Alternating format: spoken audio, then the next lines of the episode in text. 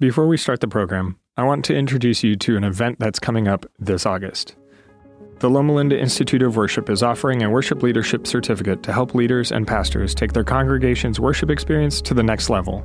This August 9 through 12 event will include presenters Randy Roberts, Adriana Pereira, Nicholas Zork, Wayne Buckner, Richard Hickam, and more, and provide the opportunity to perform on stage with Steve Green and the Heritage Singers. Come sing, pray, write new music, share testimonies and resources, and grow together with like minded worship leaders from across the world. Go to lliw.net to register. Three nights ago, this past Wednesday evening to be exact, I had a dream. I'm not always aware of dreaming, in fact, fairly seldom. The dream I had this past Wednesday evening was quite vivid. In the dream, my family of origin was together. Uh, my current family, my nuclear family today, was there and played into it somehow, but at the forefront was my family of origin. Mom was there, though she struggles with her health much these days. She was robust and vital. And my father, who went to his rest in Jesus just over four years ago, was there in the dream, full of vim and vigor and vitality.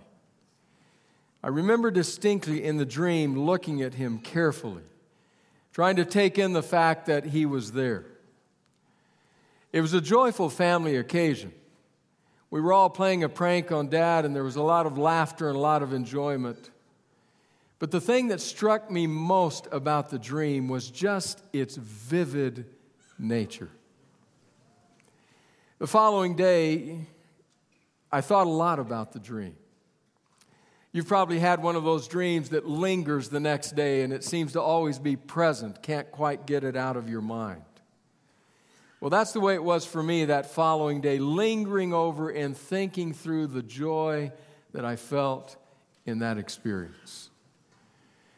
By the end of the day, I'd concluded that that touched in me something very deep.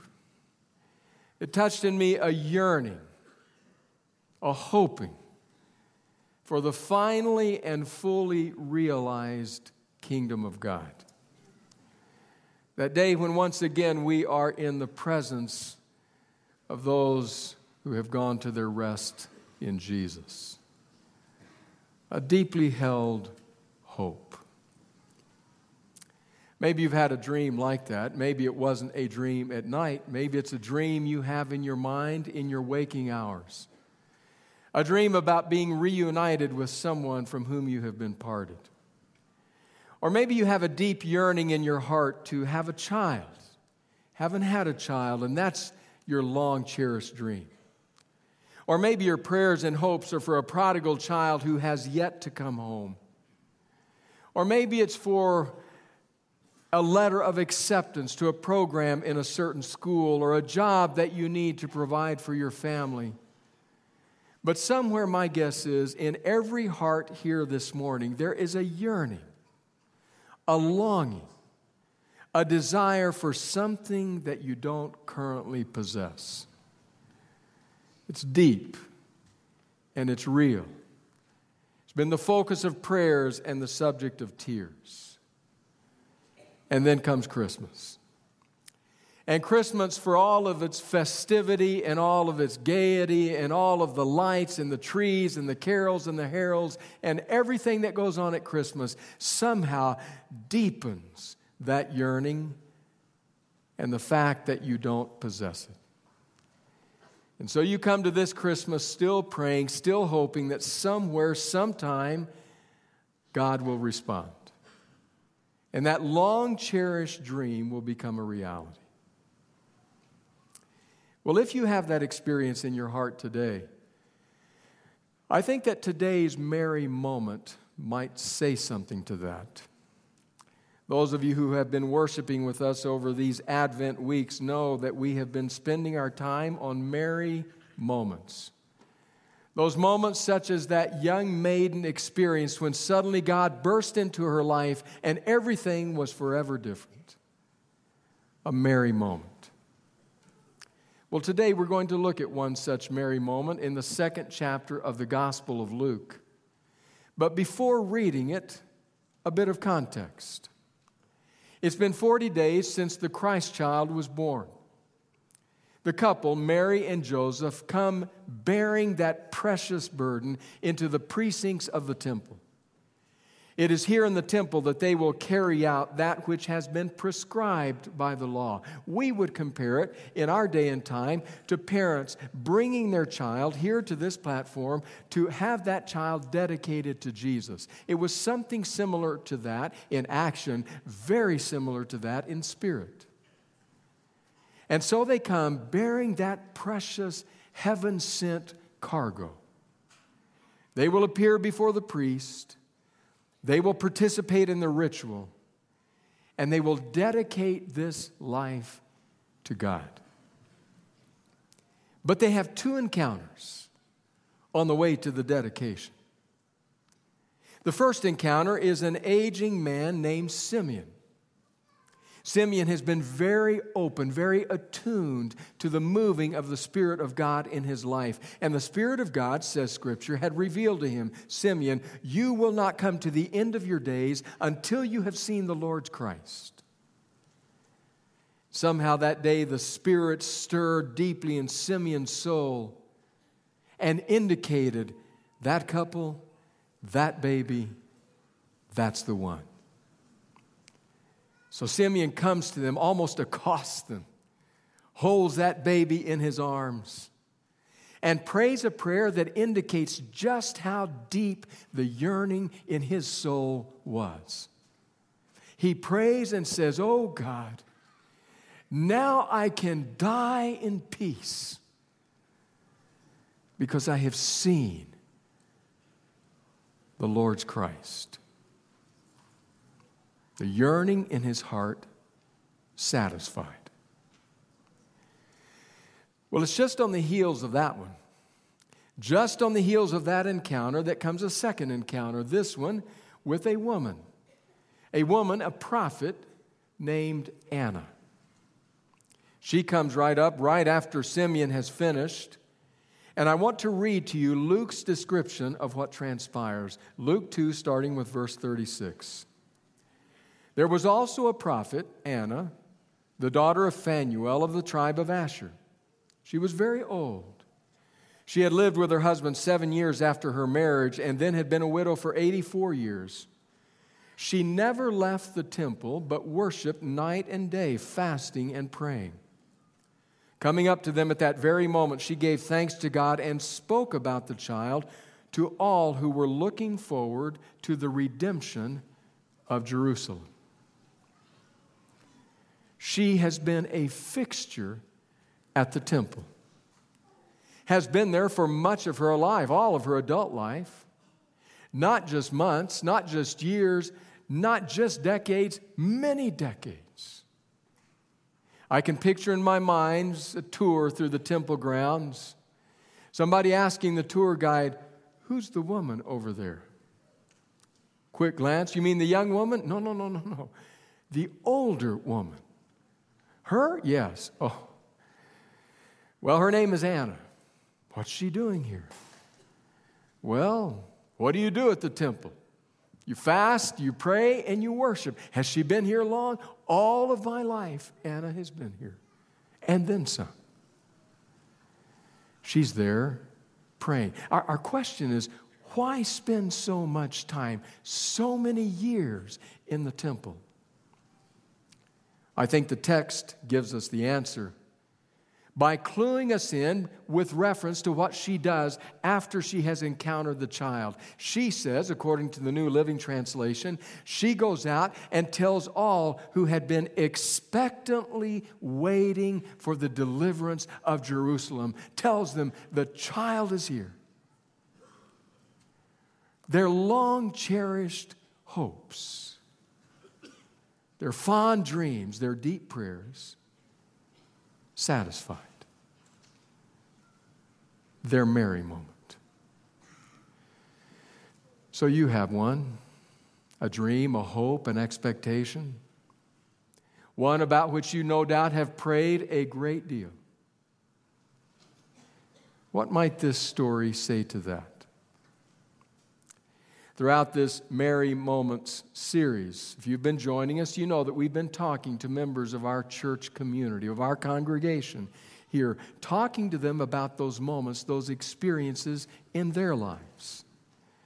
It's really a privilege for me this morning to welcome to the platform two dear friends of mine, Eric and Tracy Sue. I'm delighted that they're here and that they've been willing to take some time to share with us this morning. Now, those of you who have been members of the Loma Linda University Church over the years know Tracy well. Tracy, you're a child of this church. You were born here, you grew up here. This has been very much your home. We've known and loved you for many years, and through you, we came to know and love this dashing young man over here, Eric. Now, Eric, you haven't historically been a part of this, but in more recent years you have been. And you come to us from another place, which we'll say something about in just a moment here. Now, Tracy, growing up, coming to adulthood, you had a dream. You had something that you deeply cherished and longed for and prayed for. Tell us a bit about what that was. Well, all my life, I growing up, I really wanted to be a mother and have children. I just knew from a young age that when I got older, preferably in my 20s, I wanted to get married and have children. Very good. In your 20s. In my 20s. And that's how life worked out, right? No. God had a different plan. Okay. Because I didn't even meet Eric, my future husband, until I was 36. Oh, wow. A little bit of waiting in there. And Eric was somewhere else. Eric, tell us where you're from. Well, I'm originally from New Jersey, and we Is met. that on- in Eastern California? Or? Uh, actually, southern, more southern. so from New Jersey. Well, how in the world did you all span the distance? We actually met online, um, Ah, very good. and we began talking and just getting to know each other, and eventually, I moved out here in All right. 2012. Very good. And so, what were you thinking, Tracy? Eric comes into your life, you all fall in love. There was a special day, wasn't there? Yes. Very special day. Very In special day. In fact, we have some pictures of that. You were involved in that special day. That was my privilege. We'll, we'll show you some pictures on the screen of a special day that took place over in Redlands. Isn't that beautiful? Even the guy whose head got cut off. That's just a real, that's a, it- look at that. Isn't that a wonderful day? It was a day to celebrate and to enjoy. A day, oh, look at that. Don't, don't keep that up too long now. it was a beautiful day. It really was. And now, Tracy, it seemed like the things that you had held so dear in your heart, dreams that you had, might be moving in a good direction. Tell us what happened next. Yes, so we started to try to have children. And I got pregnant twice, Wow. and both times lost the baby. Hmm. Ooh, that must have been a really tough time. It was very tough. Yeah. Eric, what was that like for you when that happened? It was definitely rough on both of us, um, Tracy especially. But you know, we prayed about it, and we decided to just keep going. Okay. So, as you're coming out of that time of, of sorrow and sadness, you're trying to get your balance again. What did you do? What did you decide? We decided to go see a fertility specialist, and he did some tests and came back and told me that my egg count and qu- quantity and quality were not that great hmm. because I was much older hmm. and I was a very high risk to get pregnant. So he said the only way that he would help us is that if we had an egg donor and a surrogate, Wow. which I was not very happy about because I always wanted to carry a child and experience being pregnant and so forth. But Eric, what do you remember about that time? Well, I remember um, it was devastating for both of us, but we decided to just keep going and, and praying about it. And we decided, okay, if we're not going to be able to get pregnant on our own, we should adopt. and we decided to adopt. We were going to adopt a, ch- a little person um, child from China because there's so many out there that need homes, love. So we decided we were going to do that. Okay. So that did that take some of the pressure you were Yes. feeling on? Definitely. Uh, a, like a weight was off of our sho- shoulders um, because we decided on, you know, this is how it's going to be. It's fine. We're okay with that. I think you did something else about that time, Tracy. What what else happened? We just ex- accepted it, and we knew that adopting a child was going to take, especially from another country, was going to take about two years. Wow. So my mother suggested that in the meantime we get a puppy. Oh boy. So you got a got a puppy, Eric. Yes, our first child. Eric gave me the puppy for Valentine's Day. Oh wow. So let me get the picture here. So I think it was in December that you got the news from the fertility Yes, specialist. And then subsequently, we're thinking about other possibilities like adoption. And then Valentine's Day came and, and the puppy came into your life. And then March, what happened in March of that year? In March, I found out that I was pregnant. Is that a fact? Oh my goodness. So here you are pregnant, what you had hoped and prayed and dreamed Yes. for. Describe for us the months to come. The months to come were very rough. I was already having a hard time in at the beginning because um, my legs were getting a lot weaker and I was tripping a lot. And but I decided to pr- put off surgery because since I was pregnant, I wanted to be I wanted to have the baby first and then have surgery afterward. And so I rode the scooter the entire pregnancy. I gained about 50 pounds. Wow. I was 40, let me see, I'm 48 inches tall and I was 44 inches around, I believe. I'm not even touching that one. wow. It was a rough time. It was those very nine rough. months. Eric, what was that like for you? Well, we just tried to be safe as possible. Um, I tried to do as much as I could around the house, uh, cleaning, cooking, laundry, everything, just so that Tracy wouldn't have to worry about it and be be nice and uh, calm and don't have to worry about anything. So I just made sure that she was okay and that I was never put on bed rest, but I was extremely, extremely careful because I didn't want to do anything that would jeopardize right. the baby that I was carrying.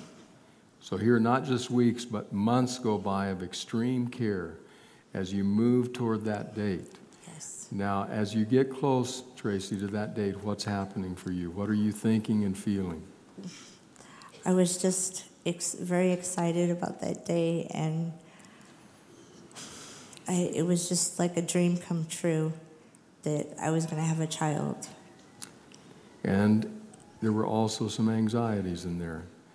Tell us a little bit about that because as you all shared it with me, it was, it was some new dawning realizations for me of some of the gravity of what you were dealing with. Yes, there. Since Eric and I have the uh, Eric and I both have achondroplasia, it's the most common type of dwarfism, and there's some percentages involved in having a child. Um, since we both have the same type, type, Right? it's a 50% chance that the baby would get one of the genes from both of us and have achondroplasia. So get gene that gene from just from just one of one us. of you. Yes. Okay, and that's a fifty percent. Fifty percent chance. Okay. Then it's a twenty-five percent chance the baby would be average height and not get the gene from either of us. And then it's another twenty-five percent chance that the baby would get the gene from both of us and only live a week or two after it's born. Never leave the hospital.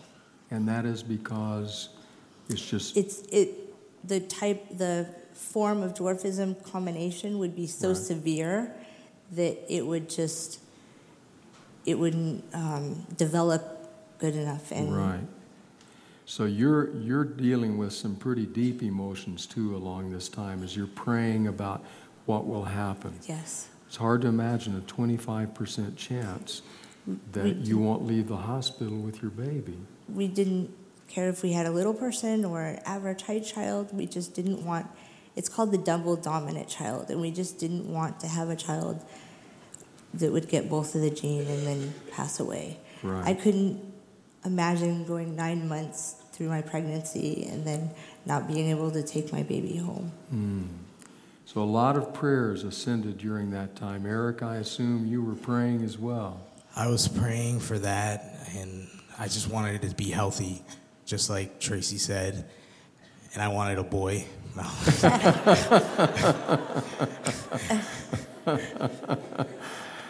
So what happened? The day is finally here, The and tell us the here. story. I, I had our son, Jacob, at 38 weeks here at Loma Linda.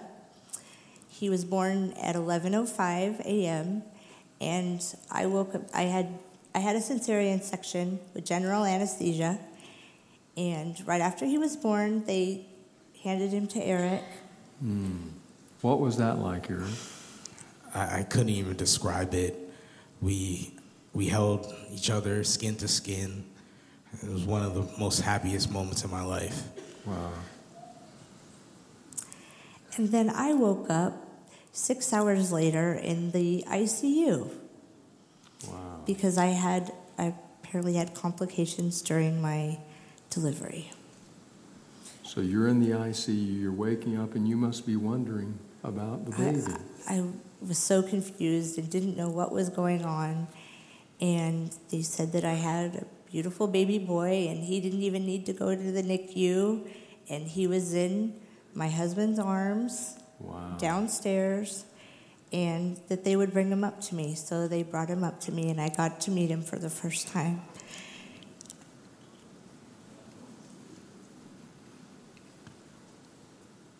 And I breastfed him in the ICU. Wow. That's amazing. Now, I want our friends here to get a little perspective because this baby, um, pretty good sized baby. Tell us about dimensions, weight, and length. He weighed at birth eight pounds, five ounces. he was 20 and a half inches long Wow. and Wow, average height. Average height. So he was one of the 25%. He was one of the 25%. Wow. So you knew that you would be able to leave the hospital with your baby. Whether he had been in the 50% or the 25%, what really Yes. mattered was will we be able to take him home with Yes, us? we were able to take him home four days later. That's amazing. God God answered our prayer. Wow. And you named him Jacob, We named him Jacob. little Jacob. His, Also, little Jacob. his, his full name is Jacob Christian Tianyu. Eric's half Chinese, and he's a quarter Chinese. And so we gave him a Chinese name, and Tianyu means heaven's blessing. Wow, that's wonderful. Now, throughout this whole experience, there is something that you have, have reflected upon and walked away from this experience with that you have said, this was truly a blessing to us and for a specific reason. Can you share that with our friends? Sure. Jacob is at, we believe, we came to the conclusion later that Jacob is average height because Eric and I have had many health problems and many surgeries since he was born. And we didn't care if he was little or average height, but if he was a little person, we would have had to deal with a lot of health problems, possibly with him. And we went through many health problems since he was born. So we believe that God gave us the blessing of an average height baby because he knew what we were going to have to go through. It's hard to describe to people here in the congregation the trials and the challenges you both have faced with hospitalizations and with surgeries. And so when you say we believe this is God's gift because He's not also dealing with something, Right. that makes a lot of sense to us. Now, Jacob is growing. In fact, Tracy, I believe you shared with me that you're 48 inches tall. I'm 40 inches And tall. And how tall is Jacob? Jacob's 36 inches tall. and he just turned two. Wow. And we, we would like our, our congregation to see Jacob. And Papa's more than happy to bring him out and share him. You all know him as Milford Harrison. But he's proud Papa here, and he's bringing out Jacob. Look at that, Jacob. Hi, friend. Now, I don't know if you could hear what Jacob said, but when he came out, he said, Hi, Mama. Hi, Daddy. And then he said, Hi, friends. So he's got a lot of friends. what a beautiful testament to the grace of God in your lives, to the merry moment in your life and in your life. Uh, as you ponder all that has happened, is there any other reality that you would add? Anything else that you would say? Well, I would say that no matter what, um, even though you might have a plan, God, that plan might not be the same, but God has a plan for you. Amen. Amen. And Tracy, I think Jacob knows something about loving God, doesn't he? Yes, he does. He absolutely loves God. He, if we forget to pray for a meal, he reminds us to pray. Mama, Daddy, pray. Talk to Jesus. And he Talk lo- to talked to Jesus. Jesus, and he loves Sabbath school. He loves Sabbath school. That's wonderful. Sabbath is his favorite day of the week. You're an example to us of those moments of which we wish there were many, many more, of those merry moments in our lives when something that is deeply prayed for and hoped for finds its fulfillment. And we just want to thank you so much for being willing to share with us Thank today. Thank you, both of you. Thanks. Tracy. thanks.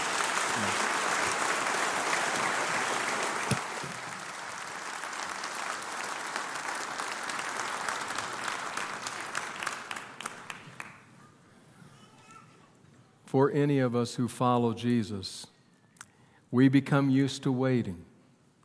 Every human being has desires and hopes and dreams. But we, the followers of Jesus, know that at times we wait, and sometimes we wait a very long time. But what Christmas tells us is that ultimately, our fondest hopes, our deepest dreams, will find their satisfaction in Christ. Just look at the biblical account. From the very dawn of the biblical story to our day and time, people have waited. Abraham and Sarah waiting for decades for the promised child. Moses following sheep around in a wilderness for 40 years, waiting for the time that God would work through him to deliver his people.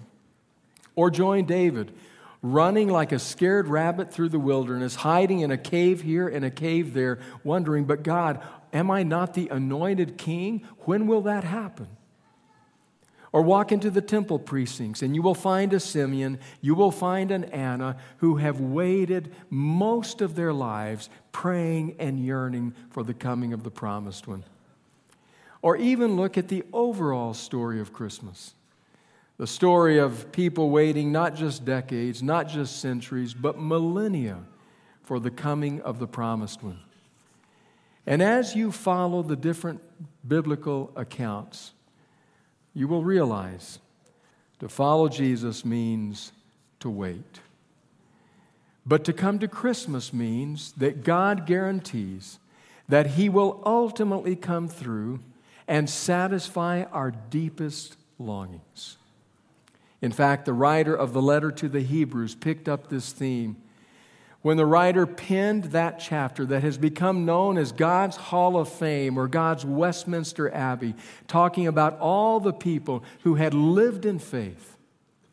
Listen to what the writer says with the backdrop of these faithful pilgrims. Hebrews 11 13. All these people were still living by faith when they died. They did not receive the things promised. They only saw them and welcomed them from a distance, admitting that they were foreigners and strangers on earth. People who say such things show that they are looking for a country of their own. If they had been thinking of the country they had left, they would have had opportunity to return. Instead, they were longing for a better country, a heavenly one.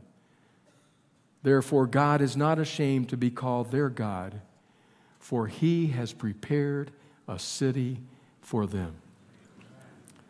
So it doesn't much matter if your name is Abraham or Moses or David or Simeon or Anna or Tracy or Eric.